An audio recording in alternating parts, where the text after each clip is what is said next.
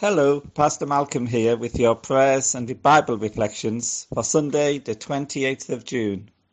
I hope you're keeping well, and let's begin our time together with some words from the Psalms. Psalm 150 says, Praise the Lord, praise God in his sanctuary, praise him in his mighty heavens, praise him for his acts of power, praise him for his surpassing greatness. Praise him with the sounding of the trumpet. Praise him with the harp and lyre. Praise him with tambourine and dancing. Praise him with the strings and pipe. Praise him with the clash of cymbals. Praise him with resounding cymbals. Let everything that has breath praise the Lord.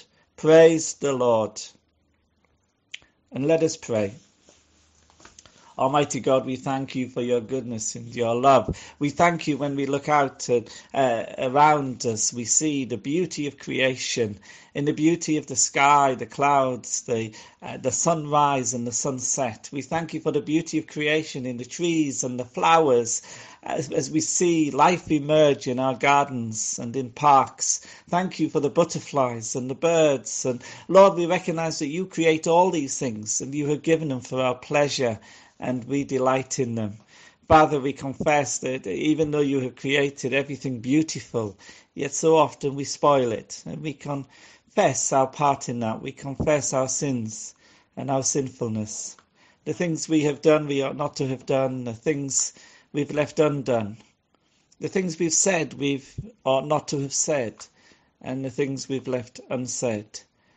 Father, forgive us. According to your word, forgive us, cleanse us, renew us. Thank you that when Jesus went to the cross for us, our sins were forgiven. And we thank you for the hope we have and the assurance we have in Christ. Father, we pray that you would fill us with your Spirit. And Father, we pray that as we spend this short time together, that we might know your loving presence, even within our homes at this time. In Jesus' name we pray. Amen. Last week, I found out from Margaret Pullen's family, many of you will remember Margaret Pullen, that her cremation had taken place and her ashes had been placed with her late husband's at Enfield Cemetery. She had left her wishes for a funeral service, and obviously, because of COVID, we weren't able to have a service in a normal way. But I am sending it out and making it available for those who would like to remember her in this way. But she chose in this poem, Footprints in the Sand. So, as a tribute to Margaret, and as a blessing, I hope, to us all, I'm going to read it for us. Footprints in the Sand. One night I dreamed I was walking along the beach with the Lord. Many scenes from my life flashed across the sky. In each scene I noticed footprints in the sand. Sometimes there were two sets of footprints, other times there was only one. This bothered me because I noticed during the low periods of my life when I was suffering from anguish, sorrow, or defeat, I could see only one set of footprints. So I said to the Lord, You promised me, Lord, that if I followed you, you would walk with me always. But I noticed during the most trying periods of my life, there has only been one set of prints in the sand. Why, when I needed you most, have you not been there for me? The Lord replied, The times when you have seen only one set of footprints, it was then that I carried you. Our scripture reading is from Acts chapter 4 and verses 1 to 31.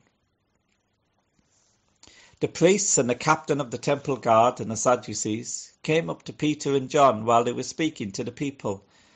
They were greatly disturbed because the apostles were teaching the people, proclaiming in Jesus the resurrection of the dead. They seized Peter and John, and because it was evening, they put them in jail until the next day. But many who heard the message believed, so the number of people who grew, who believed, grew to about 5,000.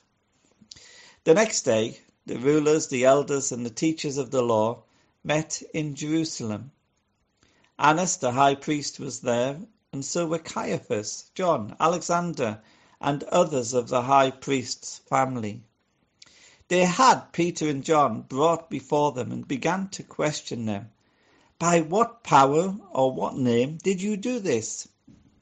Then Peter, filled with the Holy Spirit, said to them, Rulers and elders of the people, if we are being called to account today for an act of kindness shown to a man who was lame and are being asked how he was healed, then know this you and all the people of Israel, it is by the name of Jesus Christ of Nazareth, whom you crucified, but whom God raised from the dead, that this man stands before you healed. Jesus is the stone you builders rejected, which has become the cornerstone. Salvation is found in no one else, for there is no other name under heaven given to mankind by which we must be saved. When they saw the carriage of Peter and John and realized that they were unschooled, ordinary men, they were astonished, and they took note that these men had been with Jesus. But since they could see the man who had been healed standing there with them, there was nothing they could say. So they ordered them to withdraw from the Sanhedrin, and then conferred together. What are we going to do with these men? they asked. Everyone living in Jerusalem knows they have performed a notable sign, and we cannot deny it. But to stop this thing from spreading any further amongst the people, we must warn them to speak no longer to anyone in this name. Then they called in the apostles and commanded them not to speak or teach at all in the name of Jesus. But Peter and John replied, Which is right in God's eyes, to listen to you or to him? You be the judges. As for us, we cannot help speaking about what we have seen and heard. After further threats, they let them go. They couldn't decide how to punish them because all the people were praising God for what had happened. For the man who was miraculously healed was over 40 years old. On their release, Peter and John went back to their own people and reported all that the chief priests and the elders had said to them. When they heard this, they raised their voices together in prayer to God.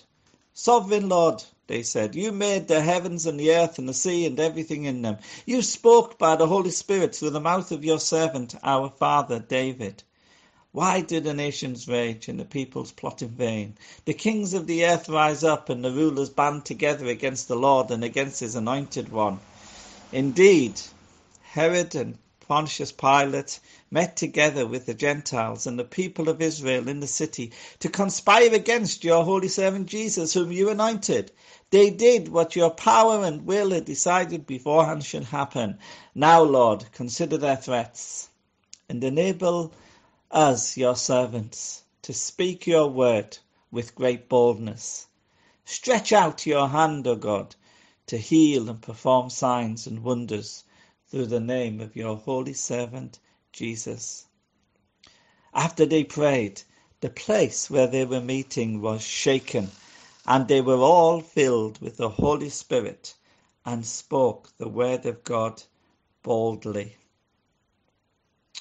Well, that's another amazing scripture from Acts, and uh, fabulous to see um, Peter and John and the other apostles uh, not only doing the miracles that Jesus had done, but also able to defend themselves against the uh, the Jewish rulers that this passage follows on from that healing of the lame man in chapter 3 that we talked about last week. And it describes the incredible reaction of the Jewish rulers to the actions of Peter and John. On the one hand, you've got the crowds who love it and love seeing this lame man walking, leaping, praising God, and they wanted to know more. But on the other hand, the Jewish rulers were disturbed it says in verse 2. So disturbed, in fact, that Peter and John were thrown in jail for the night. The next day, the Bible says that they were brought before the religious ruling council, the Sanhedrin, as it was called. To, un- to understand how things worked at that time, there are two things you need to know. On the one hand, we have the context of the Roman occupation of Palestine, because this was the Roman Empire. And the Romans tended to be happy so long as there was no trouble. They didn't like trouble and they didn't really care what people believed as long as they didn't upset each other. So they wanted peace.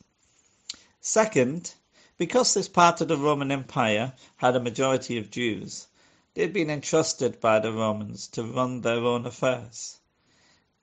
In the same way that you see that the Scots and the Welsh have devolved powers in the UK, the Romans allowed the Jews to run themselves. And uh, but of course, the problem here is the conflict between the Jewish rulers and the apostles. Maybe the Jewish rulers thought that as the weeks passed following the death and resurrection of Jesus, the disruptive nature of Jesus' life and ministry would go away. But they were in for an unwelcome surprise. After Jesus' death and resurrection, and, and the Holy Spirit had come, things had changed. And even though Jesus was no longer physically around, these spirit filled believers were proving just as difficult to handle. Peter's response to the Sanhedrin, the Jewish ruling council, was that it was Jesus who had healed this man and not them. The one the Romans and the Jewish rulers had crucified was risen. He was still at work through the Holy Spirit in the lives of the apostles. The ruling council didn't know how to handle the apostles, so told them to stop preaching, but then let them go free. Neither the Romans nor the Jewish ruling council knew what to do with the apostles, other than they wanted them silenced. They wanted them quiet. It's true that Christians in the West today often struggle with being open about our faith because we're a minority. People are happy if we don't say too much and sit quiet. But often our values and beliefs, which in many ways have shaped our society, now run counter to those in the mainstream of society. Christian organisations research and campaign on a whole range of issues from care for creation to care for the unborn child. We raise our concerns, we pray for change, but often we find ourselves doing so as a minority people against the flow of the culture of our times. Harking back to the good old days, only seems to provoke greater contempt, and to be fair, the good old days were never as good as people like to remember. In these days, the church has had to adapt its approach to connect with and reach out to people in this generation, while at the same time remaining anchored in the wisdom and truth of God's Word. There are three things in this passage to encourage us when we face opposition from unbelievers be kind, be bold and pray. First, be kind. In Acts chapter 4, verse 9, Peter describes the healing of the lame man as an act of kindness. You can see what he's saying to them. How could you think that what we are doing is a bad thing? Acts of kindness can often soften hearts and should be second nature to Christians because Jesus always acted out of compassion. It seems to me that kindness is often underrated among Christians. Even the Apostle Paul said in Romans 2, verse 4, that God's kindness is intended to bring you to repentance.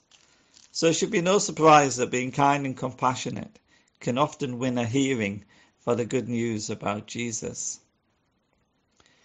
The second is to be bold. In Acts chapter 4, verse 13, the Sanhedrin noted that Peter and John were unschooled ordinary men. This confounded them because, on the one hand, they should be easily dismissed because they didn't have the equivalent of an education at Eton. But on the other, the miracle he had performed and the eloquence with which Peter spoke made them realize that there was more to these apostles than meets the eye. Many of us feel inadequate to share our faith or to speak up for what we believe. So this should be an encouragement to us when we feel embarrassed to talk to others about Jesus, or when we feel confused or overwhelmed in some of the cultural debates of our day. In Luke chapter 12, and verses 11 to 12, the writer Luke records Jesus saying, When you are brought before synagogues, rulers, and authorities, do not worry about how you will defend yourselves or what you will say for the Holy Spirit will teach you at that time what you should say. Here in Acts 4, Luke, who also wrote the book of Acts, records an example of this where Peter and John should have been lost for words, but in fact were given words to say that confounded their opponents. How fabulous is that? And it's an encouragement to us to trust God. You see, when we speak kindly but confidently, we can trust that the Holy Spirit will give us words to say when we need them. So the second thing is to be bold. The third thing is to pray. As soon as Peter and John were released and returned to the other believers, what was the first thing that they did? Did they sit down and eat? Did they make a cup of tea? Did they make plans for the future? No, the first thing they did was to pray together.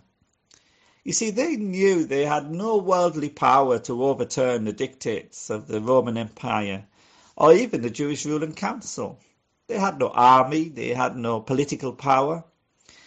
But they believed God was with them and could overrule. They believed that the Holy Spirit in them was greater than he that is in the world. They believed that though they would continue to face opposition, the power of prayer can change things and can change lives. As Ephesians 6 reminds us, it is primarily a spiritual battle so the third thing we learn from the apostles in this passage is the power of prayer and the need for us to pray.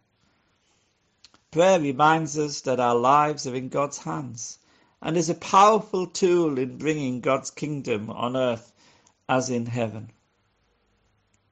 So, three things we can learn from the apostles as we encounter unbelievers in these days.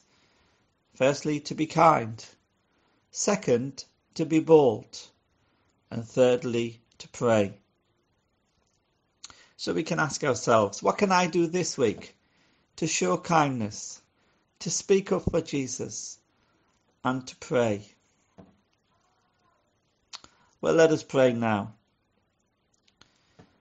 Father God, we thank you for the boldness of the apostles and the confidence with which they spoke.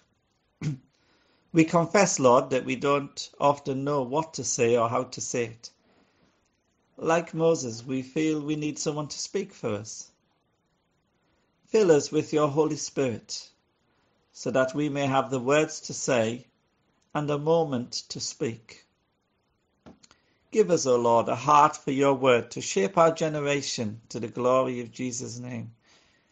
Lord Jesus, like the disciples who walked with you in Galilee, teach us to pray to pray with wisdom, power, and compassion, that the world may see Jesus, know him, and love him too. Come, Lord Jesus, have your way in our lives. In his name we pray. Amen. Well, thank you for listening in today. And I just want to close with the words of the grace. May the grace of our Lord Jesus Christ and the love of God and the fellowship of the Holy Spirit be with us now and always. Amen.